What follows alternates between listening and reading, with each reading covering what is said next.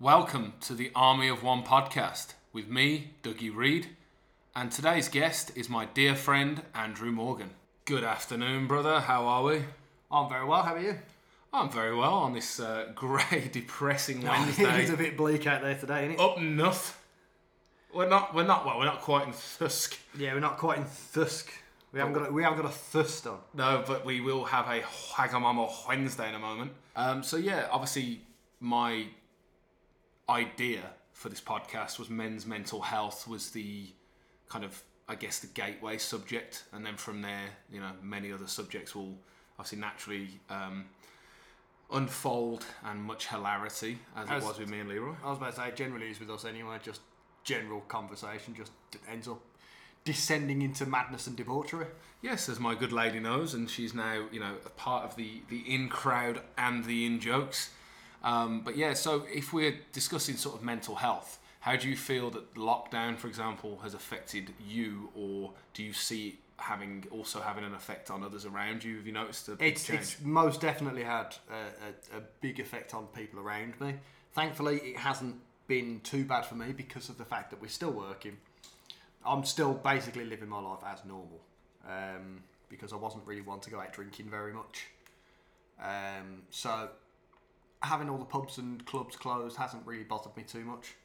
Well, don't get me wrong, I would still quite like to go out to Nando's and places like that where unfortunately, a lot of them have, are, are running reduced menus, so a lot of the stuff that I used to enjoy eating They just aren't available. As we just found out with the uh, chicken With- yakitori Yeah, at Wagamamas. The Wagamamas, which is disappointing, but uh, we've still got our, our ramen, so we should be fine. Oh yeah, good good leader though. Hard to kill, wasn't he? That's Rasputin, wasn't he? And there ain't no disputing it was rah rah Rasputin, no Boney M. Do you want to finish that one? oh dear. What, when I had to pull over on our way to York because I couldn't just I just couldn't see from laughing. Oh, it's amazing. There's um a metal band, is it Churasas? Yeah, Turisas. Yeah, they do um, a song about Rasputin. Obviously, is was it It was- Russian, it was a- fellow, wasn't it? Yeah, it was, it was the cover of the Boney M. Yeah, yeah. Uh, if anybody doesn't know, uh, Rasputin was like a quite a mythological figure. From I could be wrong on this, but I'm sure he was like um, a consigliere or a, con, um, a oh, what would the word be uh, a consultant to the Russian either royal family or government at that time because he was seen to be a bit of um, what's the word? Not a magician. A It, it was it was sort of like a uh, there's a word, isn't there? yeah. I mean, he he was basically a consultant for the Yeah, but he the was the very Russian royal family. But he was very um, elusive and um, very mys- Enigmatic. mysterious, enigmatic. He was almost a Aleister Crowley type figure, wasn't he? Yeah. All into into the occult and the dark arts, and they tried but to. he was also such a randy bastard. He was shagging everybody, including the Russian queen. no, well, well hang As, on. as Boney M have sung well, this was the this was the uh, with the rah rah Rasputin, yeah. lover of the Russian queen. This is true. But yes, we thought we were um, we were like, oh, do you remember that song? We're on the way to the Viking Festival in York. Do you remember that song? Oh, Ras- yeah, right. Who was he? Oh, I can't remember the band the band's name. Stick it on, and we're waiting for this big to kick in, and it's like Boney M's rah rah. Oh my god, it was Fucking ab- split there. oh, it did.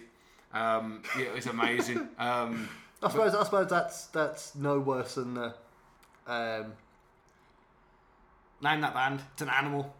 oh yeah, I said, um, oh, do you know this song? And he was like, no, no, no. I was like, name the band. He's like, give me a clue. I was like, it's an animal. He goes. Def Leppard. Def Leppard. which I guess in a sense, It is an animal. leopard isn't wrong. Uh, but yeah, that wasn't the that wasn't the one we were aiming for. If it had just said a bird, then yeah, I'd have got the eagles from that. Well, this is true. I'm sure he didn't go oh, an animal, the monkeys.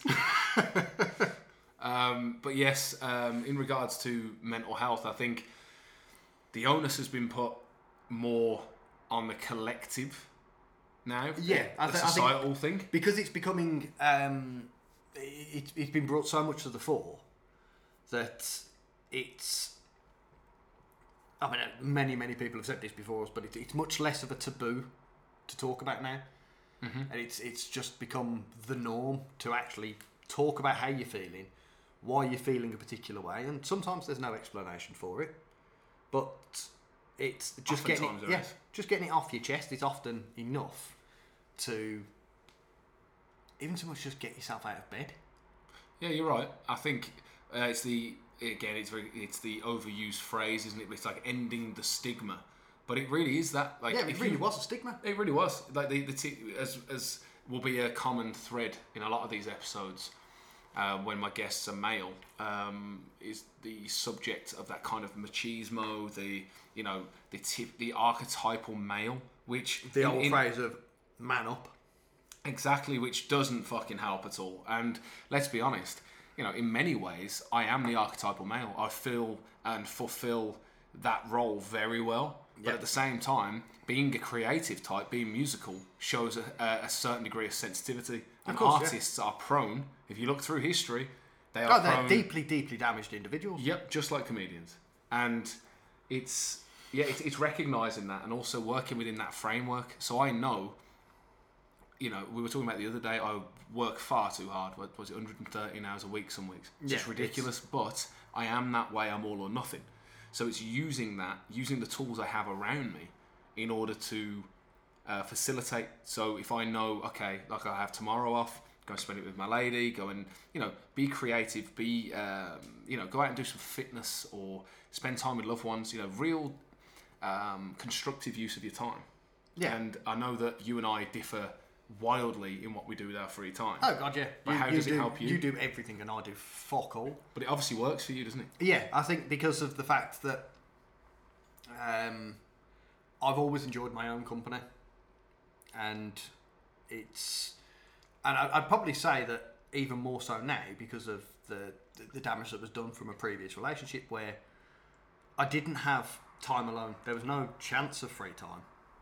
It was she's there, and then I'm at work, and then she's there, and then I'm at work, and that was literally the only time I had away from her was when I was at work, which isn't free time.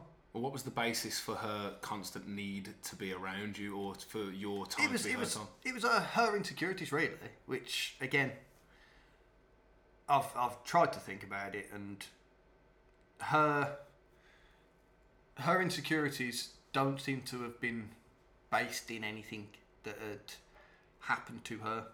So not, not having- trauma based. No, having looked at the, the, the previous relationships that she's had, and the because obviously I've known some of their rela- some of the relationships that she's had, and I've never I've never seen any of the issues. She's never been cheated on. She was never physically or, from what I can gather, emotionally abused by their by their, her previous partners.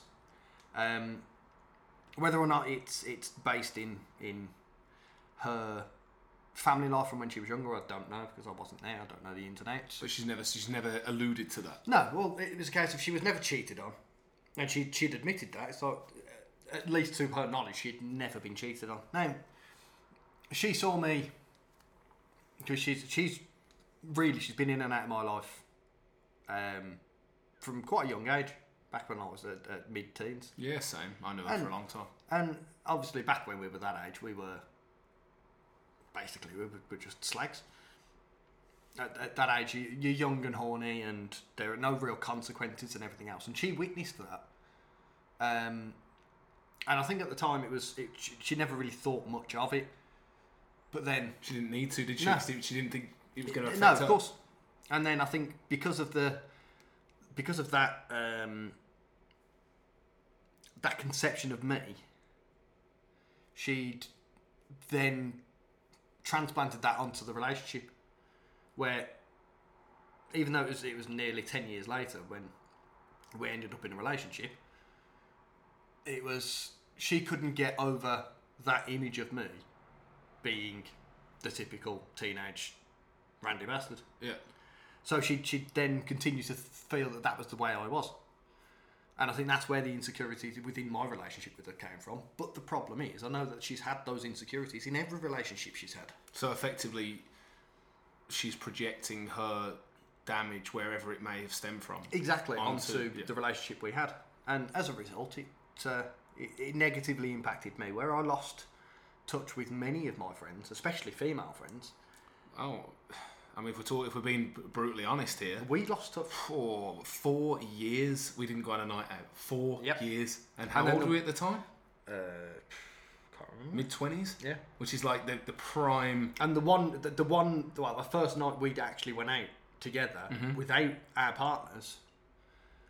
My partner happened to be out in the same city and then decided, oh, I'm going to just go and gate crash to make sure that nothing's happening.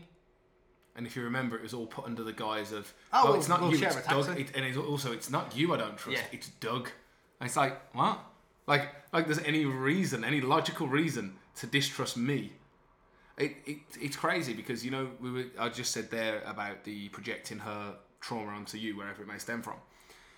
Now in in that, unfortunately, you're implicit in the whole thing because at some point the red flags that would have been many of you would have blindly Ignored, yeah. when you knew better, but it fit your narrative to ignore them. So would it be a quiet life you were after? Yeah, was it- absolutely. It was it was literally just for the the quiet life, and as is often the case for for, for many men, it's fear of change. yeah. So, So- not fear of confrontation for you, no. No, I, I mean, you you witnessed several arguments. Oh yeah, I mean, I, I, I give you that, but I wonder if you just got to a certain point where, No. um, oh god, someone's having a confrontation. They're on to me. Yeah, certain people may get to a point where you've had your fill, and you think, you know what, I just don't want to argue anymore, and you just so which which just is one aspect of the quiet Yeah. life, right? But because you were implicit in your uh, eventual uh, issues that you've now, um, I guess, obtained, sustained. Um, do you look at that? Did that have an effect on how you dealt with things? Uh, obviously, posthumously. So, did you afterwards? Did you lose respect for yourself? Did you look and go, "Wow"? Like, did, was it all her, or did you did you get to a point where you thought, "Fucking hell"? You know, a lot of this I could I've allowed to Yeah. happen. Yeah. of course. It's it's I suppose um, in a similar way to how you have uh, women who have, uh, have sought refuge and they've they've managed to get themselves out of a, a, a seriously dangerous, physically abusive situation, and then they sit there and they take stock of everything that's gone on, and then they blame themselves for it. And to a degree, I I felt that way. But at the same time, it wasn't me who had done that to me. It was her her insecurities, her her own issues in herself were then projected onto me. So I'm implicit in allowing that to have happened, and instead of walking away at the first sign of it, I carried on. That's true. But I don't blame myself. I don't. I don't feel as though that is my fault. It's the damage that was done to me was done by somebody else. In that case, then, if you've you've listened to the first episode of the podcast, Yes. And one of the things I discussed in there was I said to Leon, and it's also something I posted in my mental health awareness post, and I said, I am not to blame for the trauma that I endured, No. but I am solely responsible for what I do once it's happened. Exactly. And that pretty much is what you're saying, right? Exactly. Yeah. You didn't And- ask for it, did you? No. Nobody. Nobody asks to be damaged. Nobody asks to be. Oh, I don't know. I suppose it depends on your uh, on your persuasions. Oh, well, there you go. Depends what you're up to tonight, doesn't it? I'm not one to kink shame. No, I um, I'm a big fan of the Kinks of Leon. Jesus. Oh, God. Um, but no, I To be think fair, you've gone for the kinks of Leon rather than just the, Kinks. Yeah, like low hanging fruit. I was about to say you've you've really you've really stretched that one there, Skid. Oh, yes. Oh, I'm leaving that if my mom hears this podcast, god damn. Um, yeah, we'll do two versions, clean and explicit.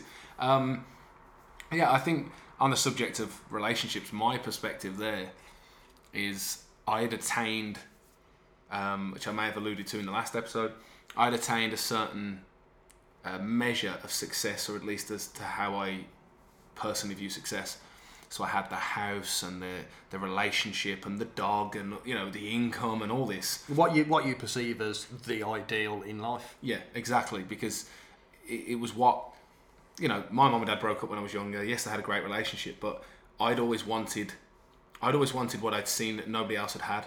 You know, I'm a, I'm a romantic at heart. Do you know what I mean? Deep down, and I always wanted just my little house on the prairie. I just because I don't cheat, I don't lie or any of that stuff, right? I just always wanted that, and unfortunately, to in order to um, maintain the facade which it ended up becoming, I had to forego so much of my self development, self growth, happiness because I let so much stuff go, dude. And like you know, because you were privy to all of it, and we're talking stuff that, granted, whilst not cheating again, thankfully, but you know, not that again, but that's my measuring stick. Is you know, cheating to me is abhorrent, like it's game over, but that's my idea of well, it wasn't cheating, so anything else is good. Yeah, and it's like it's- no, it's- it can still be horrendous, can't it? This idea that cheating is the uh, the p- worst possible thing to happen to somebody Yeah, when I know people who have been in long term abusive relationships where their partner is so obsessed with them that they would never even consider sleeping with somebody else. But then that's that's worse than somebody who had been together for two or three years and then go out and have a drunken one night stand. true. That It's, it's I not would- healthy.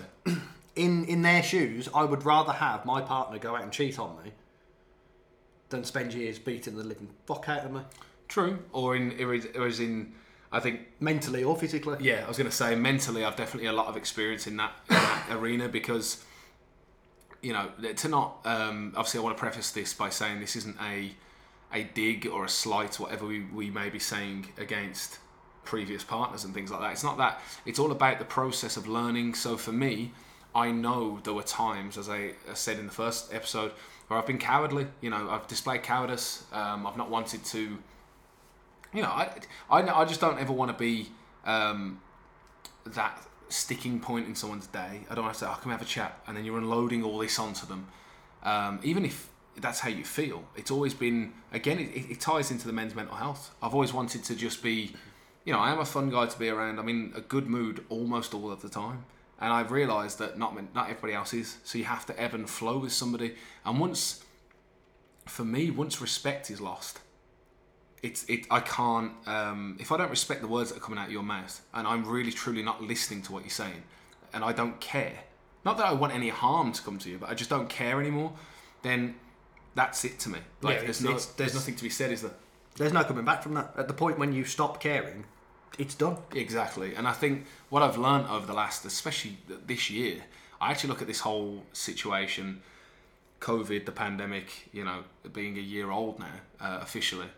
I look at it as a good thing because it's again, it's made us all focus inwards, and there was a a mass, uh, almost crisis of everybody falling apart because. Thankfully, we spend a lot of time by ourselves, so it hasn't affected us as much. No. Um, so a lot of people, obviously, their routines have been, you know, or jobs have gone. They're forced to be with partners that they may only see for three hours a day. You're now together 24 hours. There's, there's so many complex uh, nuances to all of this. Well, uh, the, the thing I saw on BBC News yesterday, I think it was. Uh, the apparently there has been 100,000 divorces this year. Excuse me, a hundred thousand. Yeah. Let me see if I can find it. Is that a new record? Uh, I think it might actually be the highest it's ever been. I can understand why. And the thing is, I'd, I'd said it right from the off that, especially right at the start of the, the, the pandemic when we had the nice weather and it all seemed like a bit of a, A a bit of a jolly and everything else. I said that this time next year, so March next year, baby boom. you're going to have so many more kids being born, but you're also going to have so many more divorces. I can see why.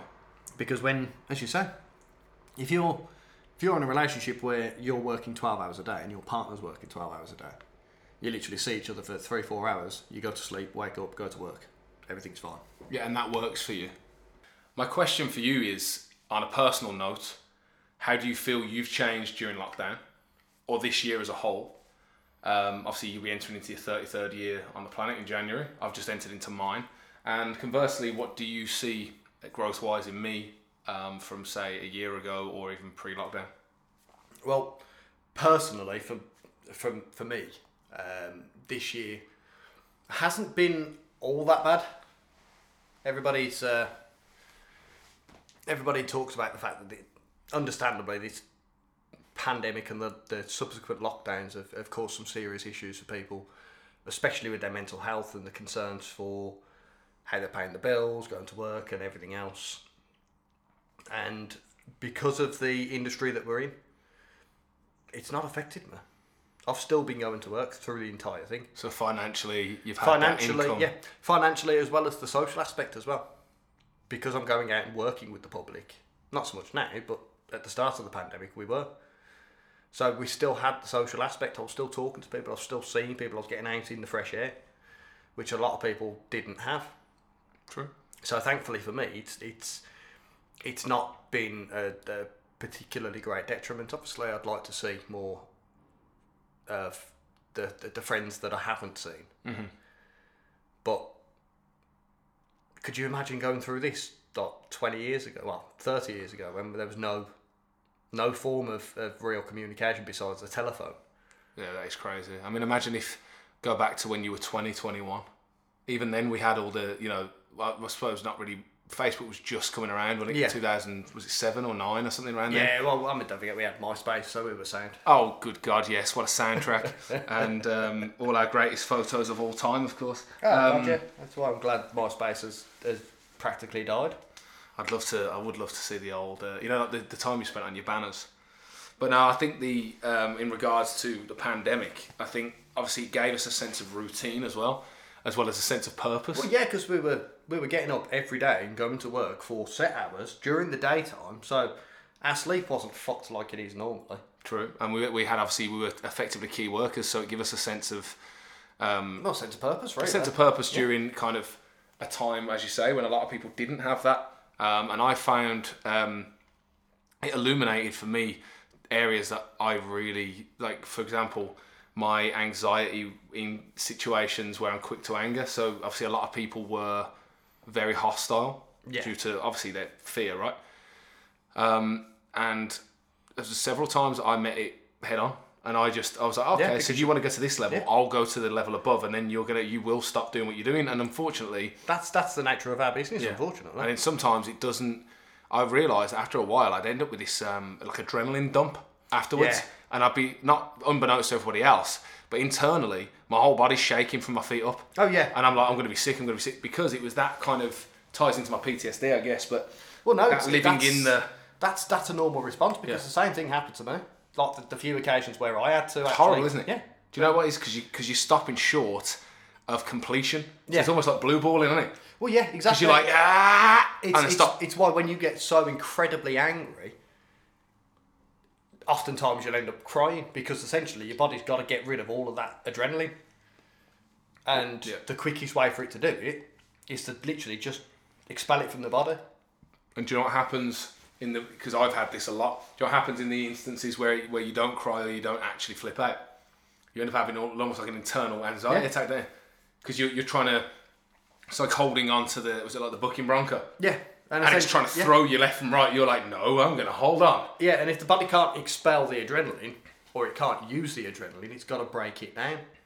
And obviously, the adrenaline, it's there to to give all of your muscles all of the energy that they need to either run away or beat the shit out of somebody. The old fight or flight. So, essentially, you're sat there and you're shaking, and it's it's nothing to do with the fact that you're trying to control yourself so you don't punch somebody. It's you're physically fighting the adrenaline in your body Yeah.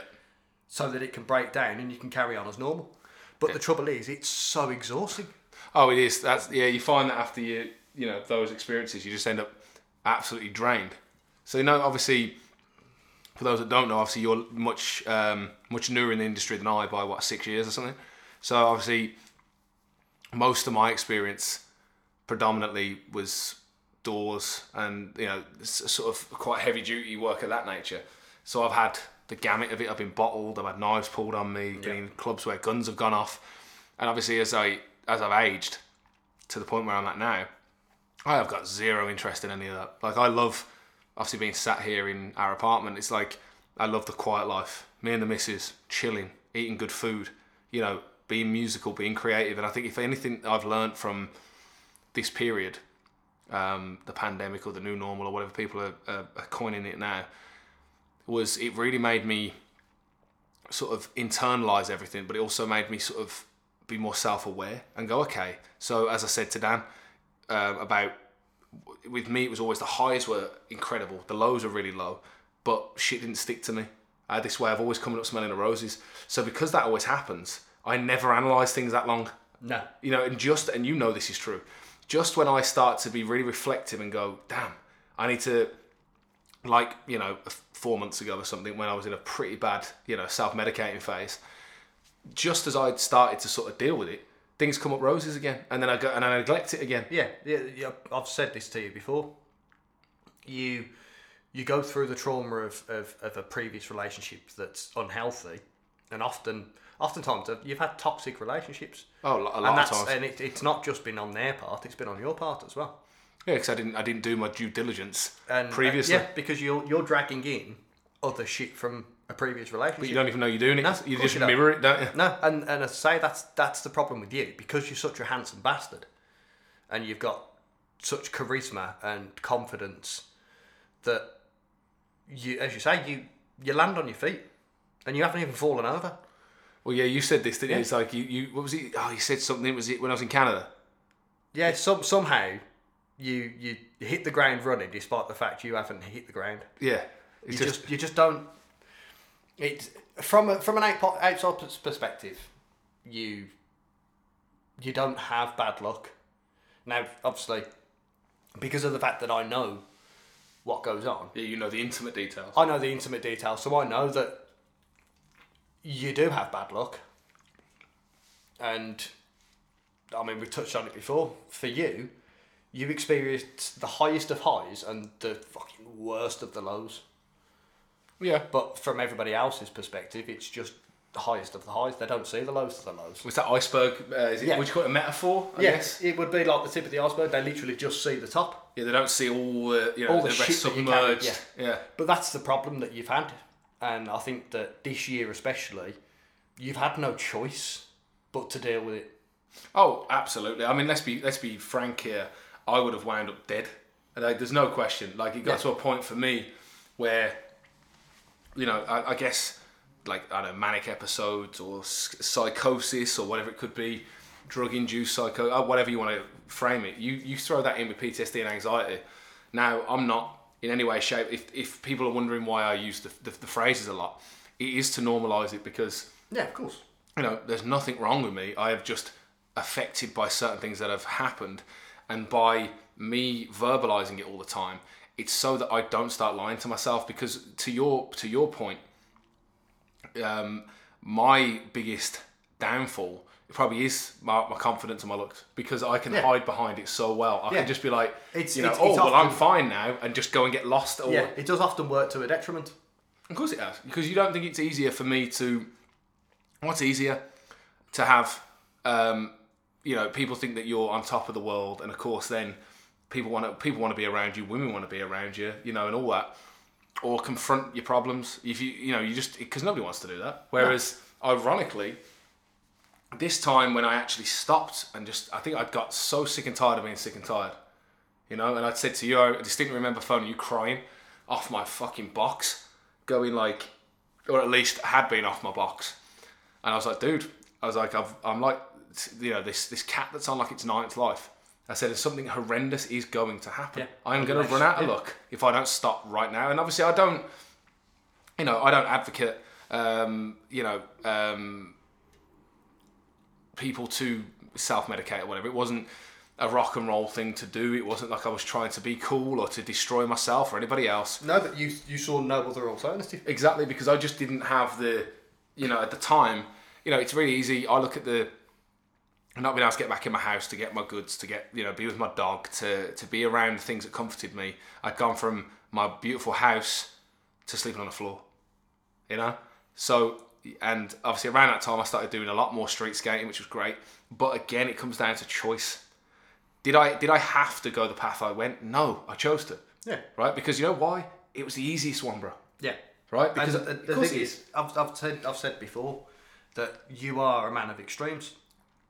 So when things, when you're confronted with a problem, that if you've got the choice of ignoring it and going off and doing something else, that's exactly what you'll do. And you'll bury yourself into whether it's the gym, whether it's drinking drugs, whether it's a woman, whatever. You will find something to bury yourself in just to escape from the problem that's right in front of you. I do you know what? probably not you. I'm probably not alone in that though. No, I? I'm guilty of that. Of course, I'm guilty of that. I'm, you know, I'm the master procrastinator. That wasn't easy to say, was it? No, I think I did quite well actually. I, I, well done, well done. But um, I will always find something else to do than what I'm supposed to be doing. Yeah, I, I suppose anybody listening to this podcast can probably relate to that. I mean, for me, for example, I was there's um, an Instagram uh, fitness person called Leah Cassiana, and she's like a powerlifter, bodybuilder, but she's also she's really she's got beautiful dogs. I mean, great looking woman, but she's just really cool. And I was showing the missus her dogs the other day. She's got these huskies with blue eyes. It's awesome. And she put up something saying she was on, you know, page whatever it might be of this book. And then in the next slide, she said, I can't believe these are some of the screenshots of what people responded to her. What, you're only on page 27, you've been reading it for a week, da-da-da. And the next thing was, she said, look, she said, my anxiety kicks in the most when I'm doing nothing. And I'm sat in the kitchen and I went, and it hit me so much that I actually messaged her and went, look, you're doing great, man. Like if it's 27 pages more than I've read of that book. Yeah. And she was like, and I said, oh, it really hit me hard. I said, that's how I feel. And she was like, oh, you're never alone. Like we, you know, we're one big team. You know, we're the- the army of one, right? Yeah. That's the point. And um, and it's so true because when I'm not active, because I've got so many outlets like the podcast, music, fitness, the guitar, like uh, reading books, what you know, I've got a Mac, whatever I want to do, and it's it doesn't always. Obviously, for example, um, we're on day five now, uh, which you, you this is be news to you. Um, five nights in a row now, I have slept without a night trauma. Five, That's impressive. right? And it's because it's because of the missus. Can't, I can't remember the last time you, you had a week. No, no, I don't think it's ever happened.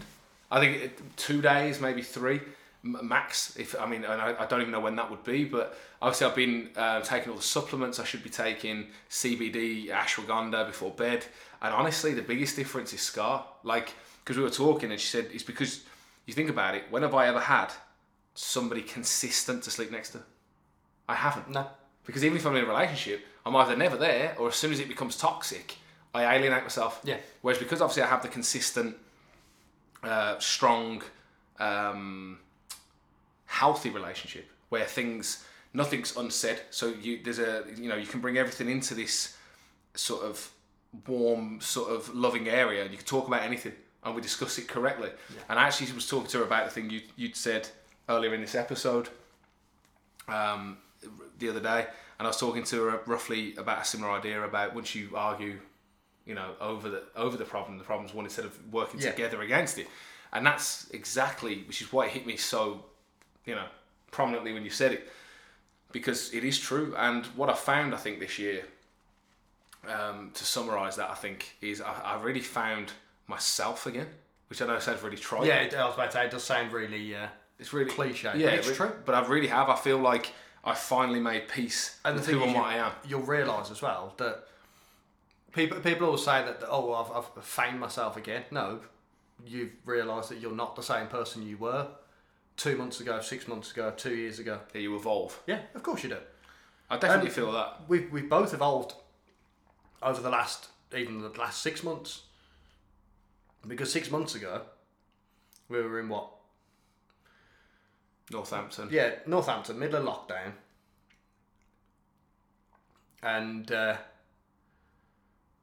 and you were struggling Oh, because you you you you'd been doing a job on the building sites where you are on your own twenty four seven, yeah. And, And a fuckload of money. earning a fuckload of money, but dealing with all of the trauma that came from the ex with the house, Mm. and and and obviously that was the tail end of all of the uh, the issues that came with that. But obviously, you hadn't dealt with those issues because well, really, there was there was no real way to get closure in that situation. You'd you'd realise that the safest thing to do was to get out and stay out, Which is true. which meant that you couldn't actually confront the problem. No, I agree there. That the only thing effectively I could do was, well, I wouldn't say cut and run, but I think, as I've said, I've alluded to before, I, you know, it was, it was very much taking a knee. It gets to a point where the deck can be so stacked against you that after a while, you know, what do you? It's, it's like a war of attrition. Uh, what? How much are you willing to sacrifice? Even though I knew I was right. Not that you know I hadn't made mistakes, but I knew I was right. I knew I'd been wronged. And at what point do you cut and run and just say, you know what? Okay. Yeah, I mean the thing is, there was there was no way to win that situation. No, not and, at all. And often, what I've what I've found is, you know, is it worth any situation? And this is where I would say my biggest growth has come this year. Is any situation I find myself in now cannot and will not affect um, my sense of peace within because nothing doesn't matter if it's work money relationships i now i am very selective which i'm obviously very lucky to be in a very happy relationship that you know promotes and sort of what's the word um, sort of um, sort of cultivates Yeah, you know um, a healthy environment both mentally physically spiritually um, and conversationally. Agreed. Because when you're understood in in that sense, it makes a huge difference. And now, nothing that nothing is worth my sense of calm, my sense of self, my um, just my peace as a human being. Yeah, and one of the hardest things to find. I mean, you can you can have a relationship with somebody who hears you, they listen to you, but if they don't comprehend what you're saying and how you're feeling, you can't continue. You're right. Comprehension. I mean, we, we've said this as well. People say communication's key. It's not. It's comprehension, isn't it? Yeah, because you can you can hear someone and think you understand, but if you don't, and I think not just understanding what they're saying, but also understanding who and what they are, because, for example, you know, I'm a man with testosterone, and I, you know, I'm very much an alpha male, so I'm guilty at times of letting that show. Now, Yeah. to the wrong person, it can be, oh, he's dead aggressive, he's dead this. It's not. It's No, never aimed at anyone, but you you can't. I'm not going to be reined in in that way. Like no, at the end of the day, a little bit of that, you know. I'm, you know, I'm I'm far from an aggressive person, but you've heard me several times on the phone while I'm driving absolutely lose my mind. Yeah, in, in just pure rage at somebody. And then within 30 seconds, it's gone. yeah. You need. I think you need to be able to first understand yourself, and that that's a part of you. It's obviously like your shadow work, isn't it? You've got to embrace all of what you are, because if you deny certain areas, that's where I feel they go unnoticed, and then becomes unhealthy. Whereas me, I am. I'm not an aggressive person um, necessarily, but it it's like I need I have to have people around me that understand. Sometimes I'm blunt, and sometimes I'm going to say "fuck's sake," wallop, and that's it, right?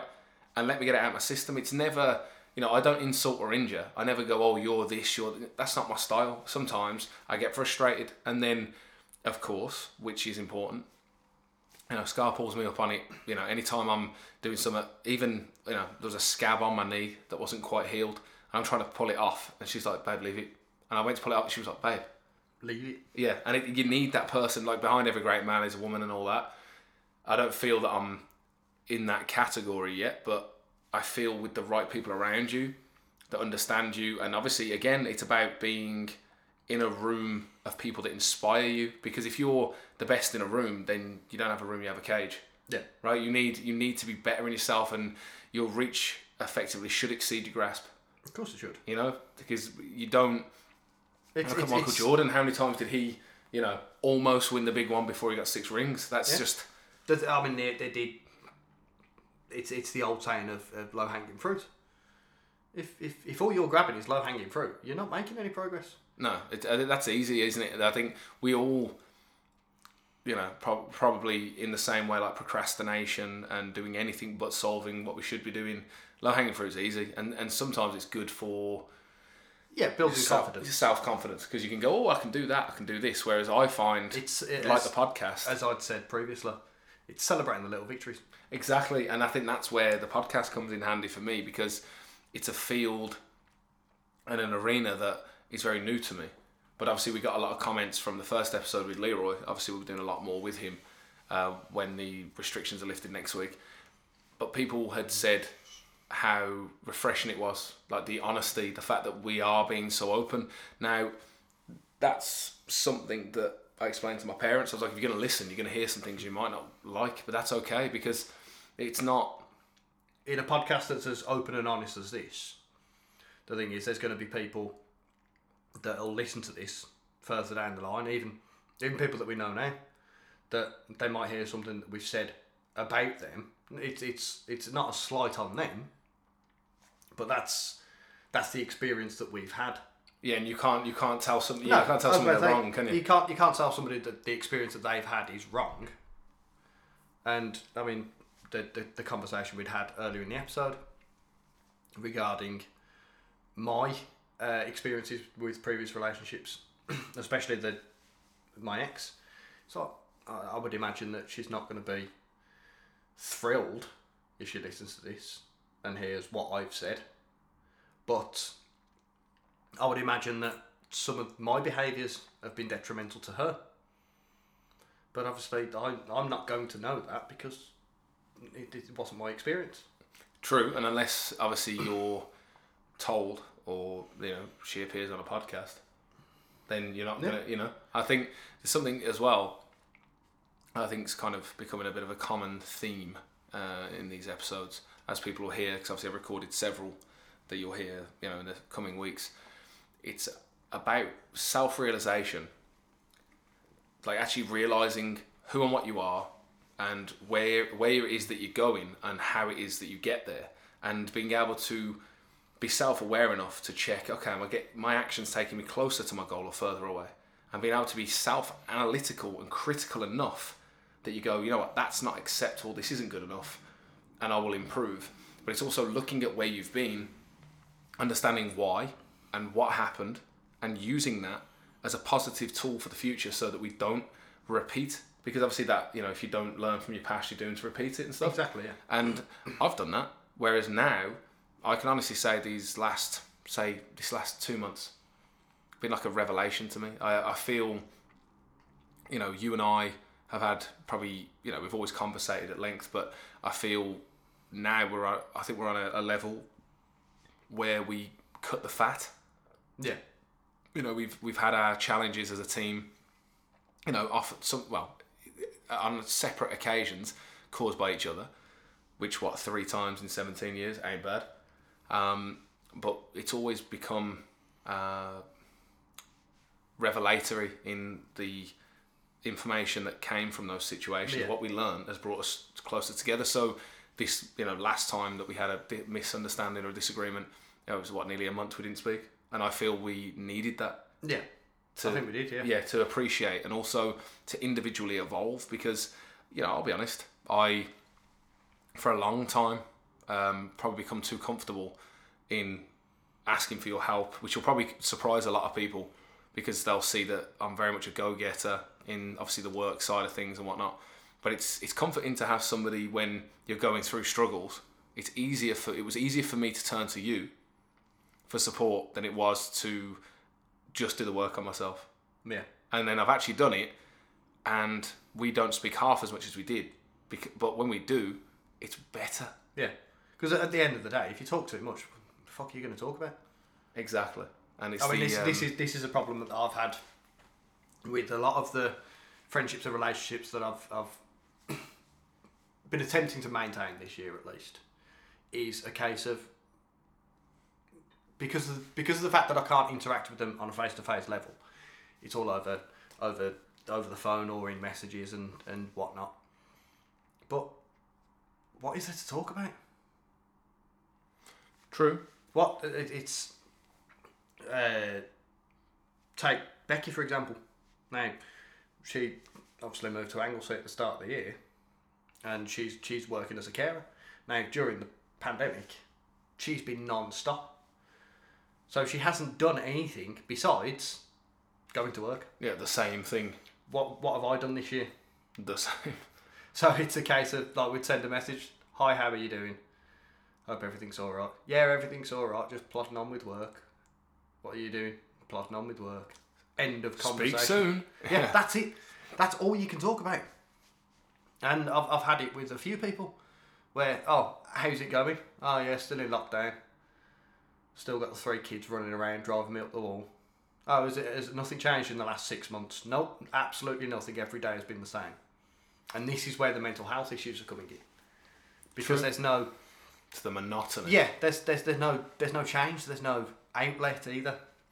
True, but then if you apply that to what I said earlier about, you know, it would be easy for me to say, oh, well, I got into that bad habit or the this bad cycle because there was, you know, it was it was oh well, it was it was this, it was that. No, no, no, it's all a choice. We all we can all rest on our laurels. Like me and Scar did it the other night where, you know, it got to quite late and she was like, right, we're gonna go for a run. Yes, we are.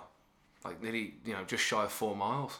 Now we could just sit there and get drunk, which is one outlet as well. Yeah. Um, and I think all I want to see, and hopefully this, uh, you know, maybe this podcast will spark that in somebody, is just opening up the conversation about, you know, how is it that you do things? How is it that I do things? Okay, so can we find in each other Ideas that we yeah. can we can take from each other. exactly or a different way of thinking? And that's, I suppose, really all that matters, isn't it? Is if your setup works for you, then it may not work for others, but if it's, you know, um, Yeah. something that's feasible for you, but then of course you inject the world with this current pandemic, And everybody's stuck at home together.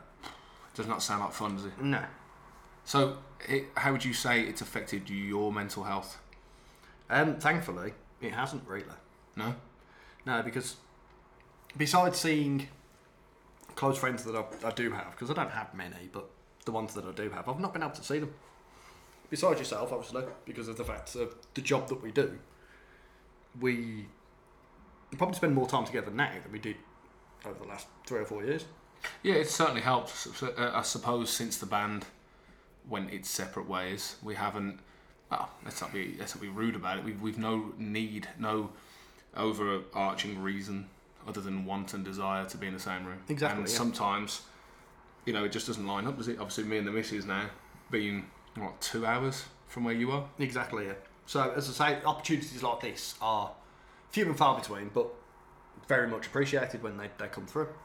So, as I say, with this lockdown, it's it hasn't really affected me a great deal in, in my day to day life because I've still been going to work, I've still been doing what I would normally do because the friends that I spend the most time with are online. which will tie in perfectly to, I suppose, is that the online gaming side of things? Is that your mental health, not necessarily crutch, but is that your remedy? Whereas the gym, for example, or music is mine, is that Yeah, yours? exactly, yeah. Because I'm not a creative individual by any stretch, you know this. Um, bloody good play, uh, bloody good bass player though. Yeah, but that's that's just because it's it's a pattern. It's it's there's a method to it. Which again ties into your logical brain, doesn't it? Yeah, and as I say, it's and you know I'm an incredibly lazy person, so I'm more than happy to sit on my ass and do absolutely fuck all. Yeah, the minimum required. Yeah. So, for you being creative and having the music, uh, musical outlet, and then your your fitness outlet and everything else, I just don't have those. That's just not the way I am. Nor do you want them though. That's No. the difference, isn't it? I mean, I would like to lose a bit of timber after twelve months of sitting on my ass doing fuck all. True, but it's, it's I suppose it's finding. I I don't necessarily say the drive because that makes it sound like you're not a driven individual. Whereas I am fanatical about Yeah, that's that's the that's the thing is is when you consider the fact that you are all or nothing. There's just no way. There's no two ways about it. You are 100 miles an hour or stop. There, yeah, there is no between. Is No. So I'm trying to learn the the different modes, but it's difficult. yeah, I was about to say the thing is it's just in in your nature as as a human being is that's how you are. yeah, And change is always difficult. yeah. Especially as men, we fear change, don't we? Oh, as you most as you said. I think another thing as well. For years, I was always kind of under the impression from, especially you know relationships, that that was a negative. That you know, oh, you're too passionate, you're too intense, you're too this, you're too that, and it's only as of you know this year really that I've discovered so much about myself, um, and it ties into what Leon said um, in the first episode regarding self love. Um, I've often attached failure to my character, so you're in a relationship, it doesn't work, therefore I am, and it's no, I, don't subscribe to that at all because. And nor should you. you shouldn't. And once you start um, thinking that way, becomes a very slippery slope, and it's the negatives that people see in you, especially posthumously. You know, once a relationship has died, um, it's much easier for them to, to sling mud and whatnot, which I've never engaged in, as you know. No. Um, because I just don't believe in it. I believe in everything that comes from you will return to you, karma, effectively. Um, but as as my my lady said, she said, look, the things that you know other people have, you know, failed to notice or don't appreciate. She's like, those are the things I love about you, and it hit me like a ton of bricks because then that is you in your essence. That's you in your purest form, being accepted as that. And if you're not accepted uh, for who and what you are, as you said to me earlier, then that friendship, that relationship should cease to be, right? Exactly. And the, as you said, you are passionate and, and, and caring and, and sometimes uh, intense to a fault. Yeah, yeah, it- it has worked to you know been a, to my detriment at times. But at the same time, when you've had relationships where they say, "Oh, you are, you are too intense, you are too needy, this, that, and the other," as soon as that stops, they don't like it. Yeah, yeah, They miss it. And but by that point, once once you've stopped doing that, you've already checked out. oh, of course. So by the time that you've you've stopped being intense or uh, caring or uh, in their eyes needy, as soon as that stops, the relationship's done. Yeah, because So they start to miss it, and you give up. You Oh, go, no, I'm done with that. Yeah, and that's If you thing, don't yeah. appreciate it, you're not fucking having it. And if you're not having it, we're done. Do you know what? I'm so glad you said that because what I don't want, obviously, the perception of me to be is, you know, unable to take criticism, which, believe me, is not the case. Um, you know, me and my girl, you know, she'll tell me if something's not quite right, or, ah, you know what, you, your anxiety is making you think this, but I promise you it's this. And every time, or earlier on, some dude was doing like 42 on a 60. And I, and I went, I went, I went, this fucking chief. I was like, could you please, you fucking chieftain? And she was just like, babe, calm down. Like, cool. And I went, uh-huh, yeah. Still Straight moving. away because she can still exactly she can talk to me and I and, and it's it's about the respect you have for the person saying it.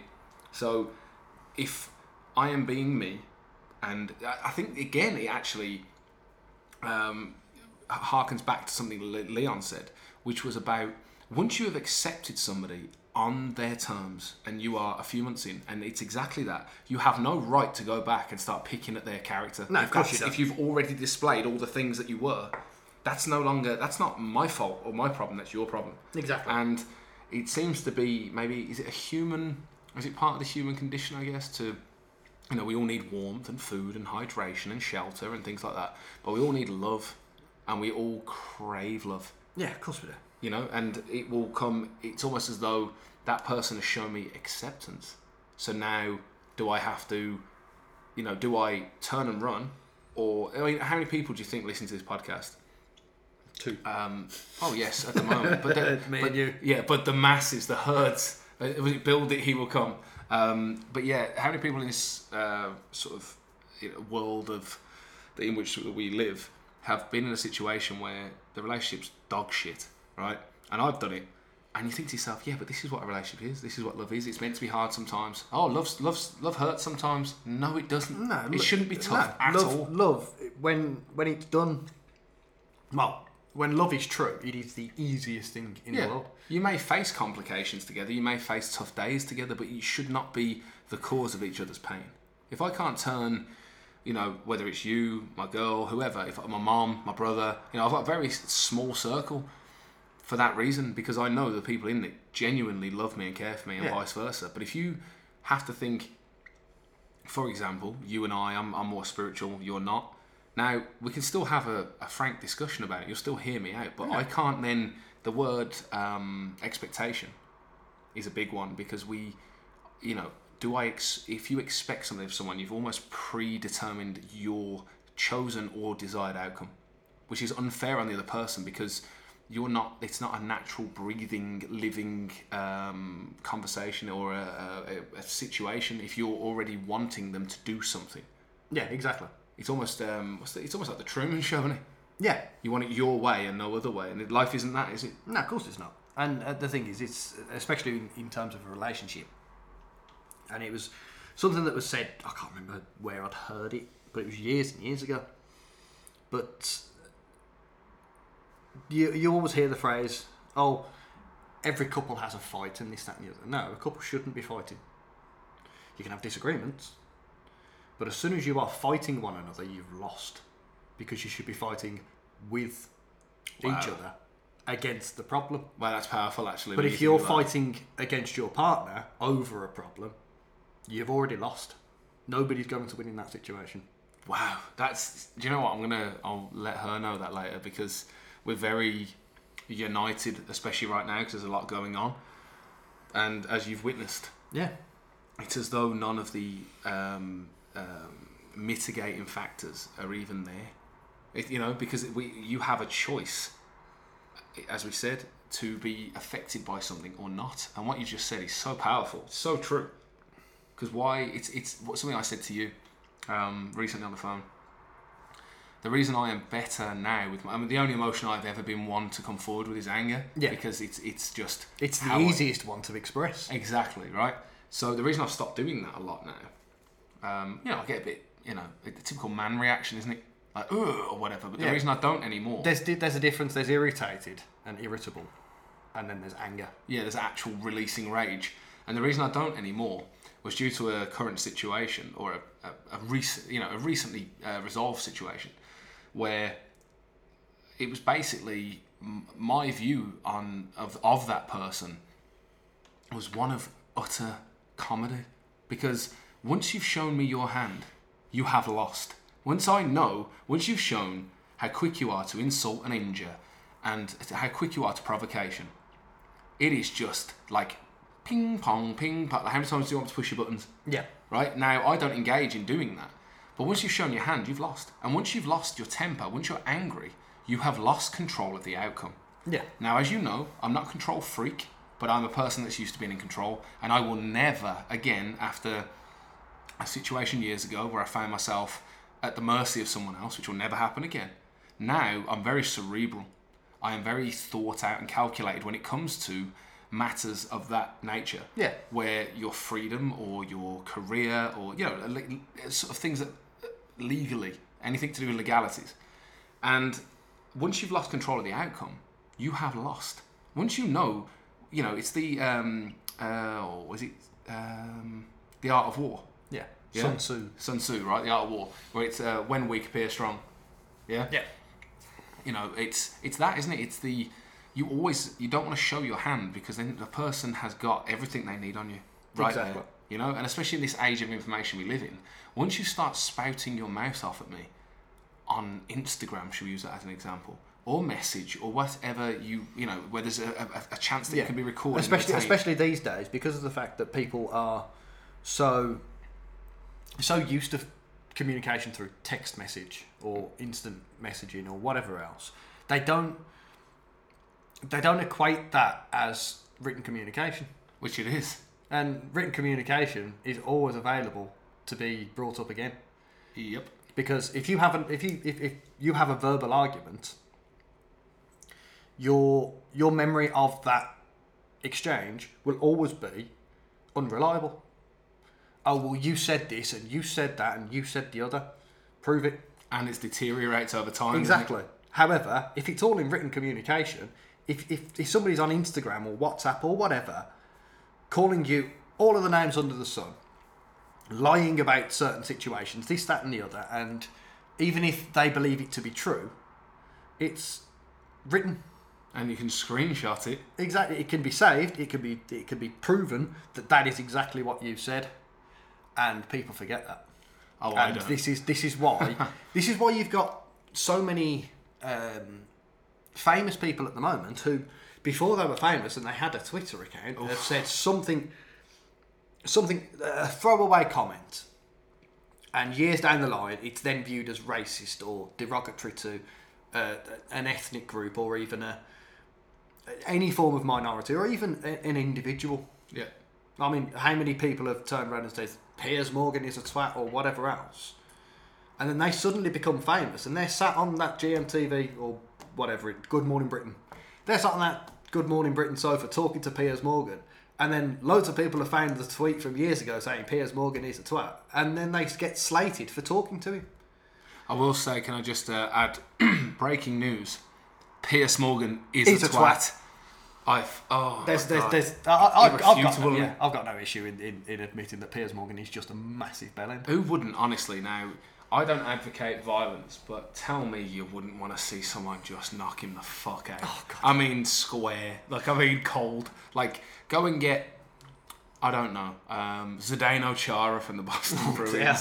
Uh, you know, Jake Muzzin from the Leafs, or uh, Dougie Reed from the Army of One podcast.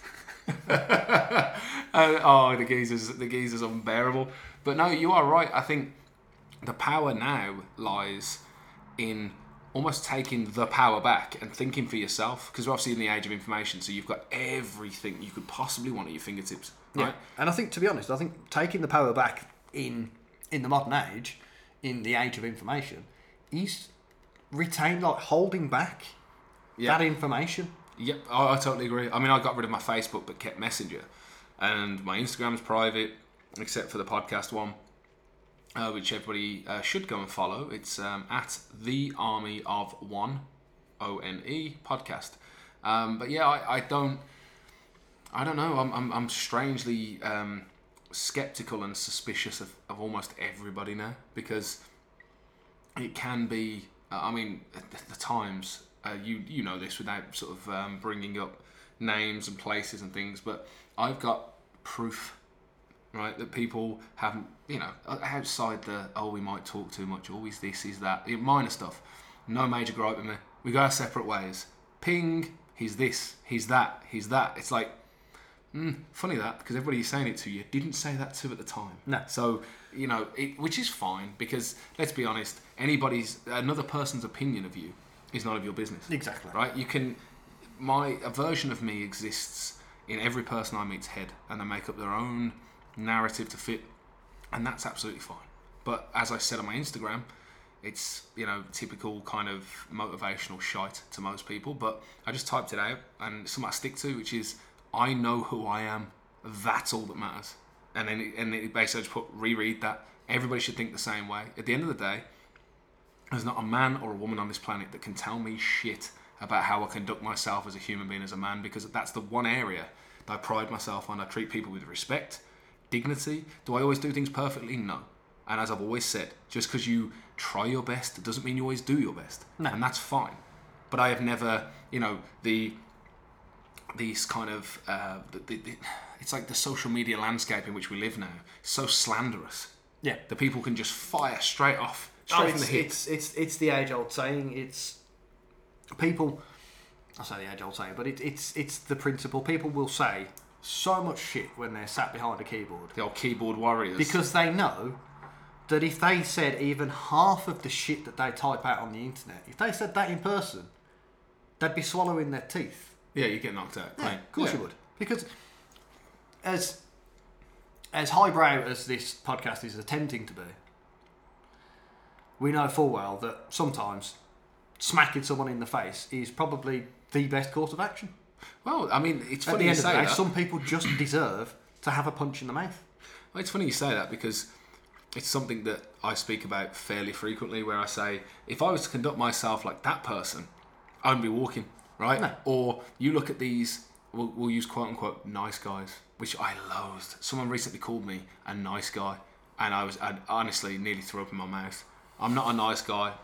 I'm a good, decent human being, and conduct myself as a good man. Yep. Right. And uh, may I, I caveat that with and I am a work in progress. It's not an arrogant statement to make. I'm proud of the man I am, but I also know that I'm better than I was yesterday, and that's that's all I'm aiming for here. But nice guys to me always have an angle. They're usually spineless. I just have this image of like skinny kind of individuals um, that are trying to like act a certain way and, and they talk all this big shit and they've never got in a fight in their life and they think they're something they're not. The fact of the matter is, it's it's uh, it's something that Frank Mir, UFC fighter, was talking about on his Instagram page, and it's something that I was talking about to my girl today, and that is there's a difference between peaceful and harmless. Now, if you are capable of incredible violence, if you are capable of actually defending yourself to a, a level or defending that, you know, something that is that is sacred to you and is under direct threat, right? Or has undergone some sort of harm. If you are capable of doing so and you choose not to, you are peaceful. If you are on the opposite spectrum of that spectrum, where you are incapable of doing that, and all you do is talk shit, right? You're not peaceful, you're harmless. There is a, there's a vast distinction between the two things. Now, I'm a man of peace through years upon years of learning this. You know, living in Cyprus, which at times was like a war zone. Anybody that dis- dis- discredits that theory, okay. Anybody that's lived there or anybody that worked with me over there, tell me I'm wrong. I've travelled many places in the world and got into some scrapes. Not because I'm such a tough guy or I'm a hard guy. It's not about that. It's the fact that I am willing to stand up for what is right. It doesn't mean that you've got to use your hands or be aggressive. It means when shit comes in your direction or someone else's direction that you care about, are you going to have a backbone? Are you going to put your safety on the line to defend that which is right? That's what I'm talking about. So if any of you listening to this are like, oh, he thinks he's so... No, no, no, I don't. The fact is, anybody that knows me, and I've proved this on multiple occasions, especially to the man sat to my right, and many other people that I've met tell me I'm wrong, that I haven't stood there and backed you up and helped you in times of need. That is what I'm talking about. Is the willingness to do what is right. So many people aren't. They just they just act, you know fill a fill air with just fucking dust and sound. It's like Yeah. you're going to contribute anything, you know, to the lexicon. Are you going to are you going to actually add anything in here of, of note? My, my favourite saying that we, we, we've used to describe individuals that we've known over the years who have been like that. Old fart, no shit. Exactly.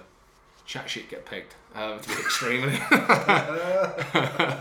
Someone's having a good night. Jamie Vardy's having a party. I'm telling Jamie Vardy party. Chat shit, get pegged. But I think that's what it does come down to a lot of times is whatever. It's like the, the, the whole concept of a belief system, right? Is if you are a man of faith or a woman of faith, or you have a certain set of beliefs, you should be flexible enough to be proven wrong, flexible enough to grow and learn. Because do, do I still believe in the things that I believed in at 16? Hell no. You know, do I believe in the th- some things have changed since last week? This this year has, has taught me that, let's be honest, I don't know as much as I thought I did. We always back our own corner even when we're wrong. And the, the major change I've tried to make now over the last few months, especially you and I, is to just really like re-establish your boundaries with somebody. If you've been friends with someone Yeah. for what 16, 17 years now, It's always it is always good to to re-establish the boundaries because, as you say, over time people change. Boundaries change. Yeah, they do. And sometimes you may not even be. I mean, me and Morgan, I think I've had three arguments in 17 years. Something like that. Yeah, and two of them have been this year. So it just shows you that, you know, is he wrong? Am I wrong? A combination of both. And at the end of the day, there's three. There's three sides of the truth, isn't there? Your version, their version, and the truth, right? And somewhere between that, you'll find, you know, the the, the reason, the rhyme and reason as to why.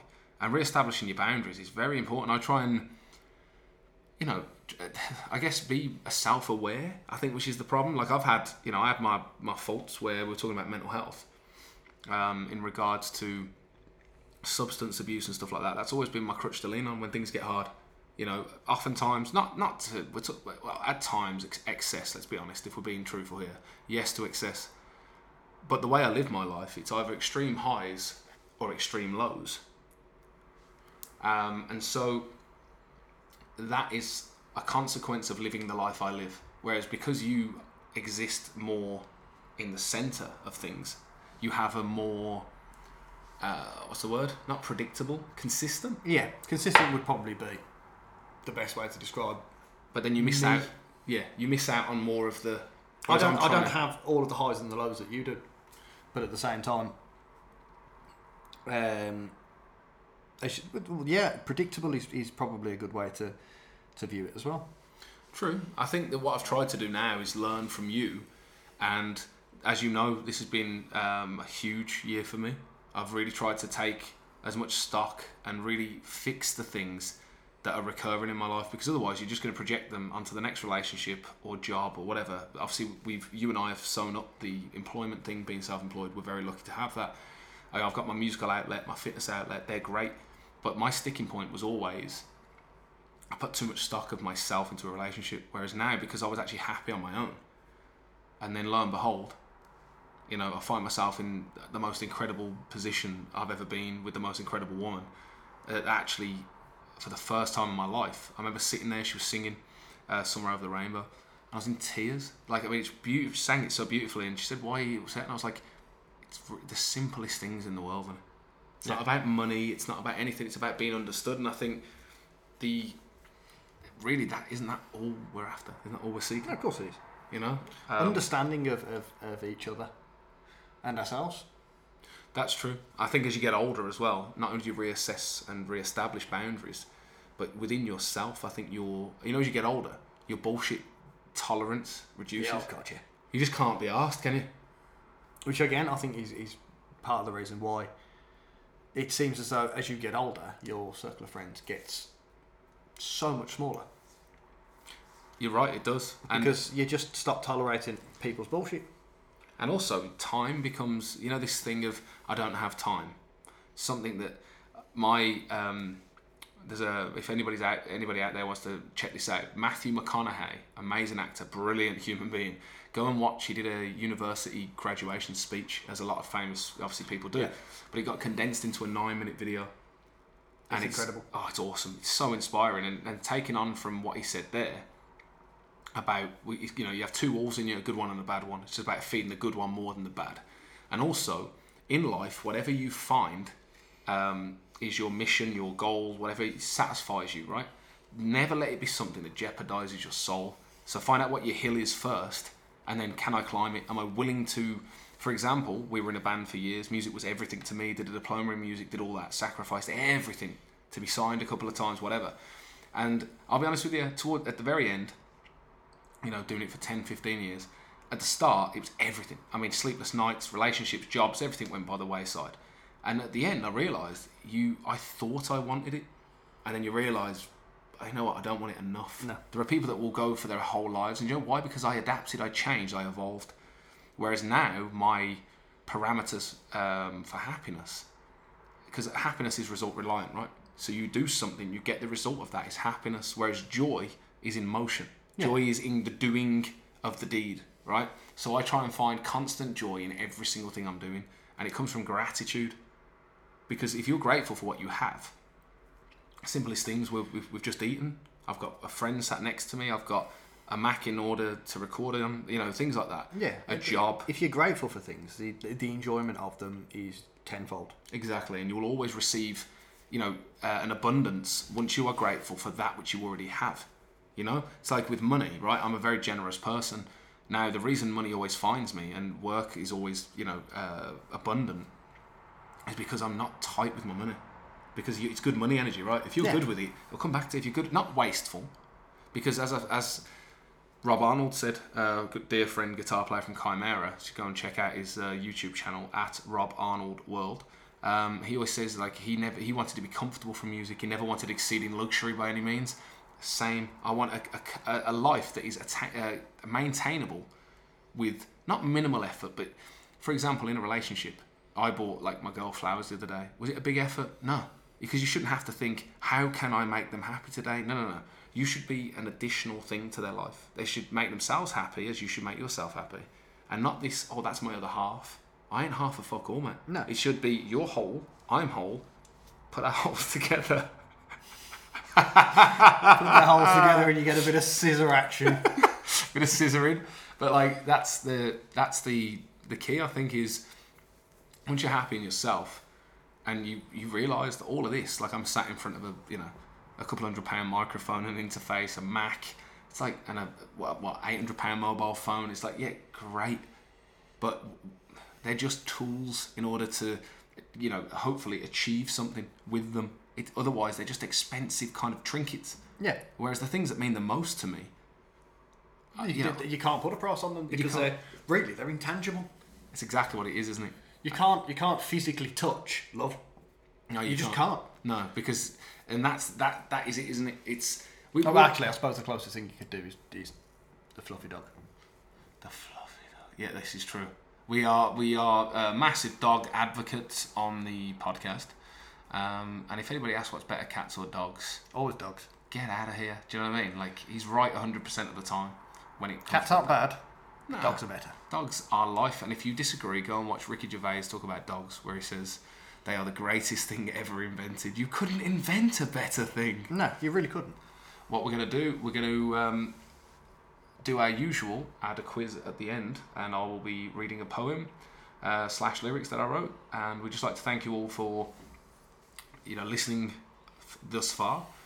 Uh, it's a slight de- uh, deviation, I should say, from the usual format, uh, with Leon being up in Liverpool. So we're going to be doing that remotely. Uh, so I thought I'd take time to, you know, get my brother Morgan in here. So thank you for rocking with me. More than welcome. And yes, um, if anybody would like any more information about any subjects we've discussed today, please do message me at the Army of One podcast at Instagram. Thank you all very much, and I'll see you in episode three, and we will be rejoined by. It's your boy, Leroy MC.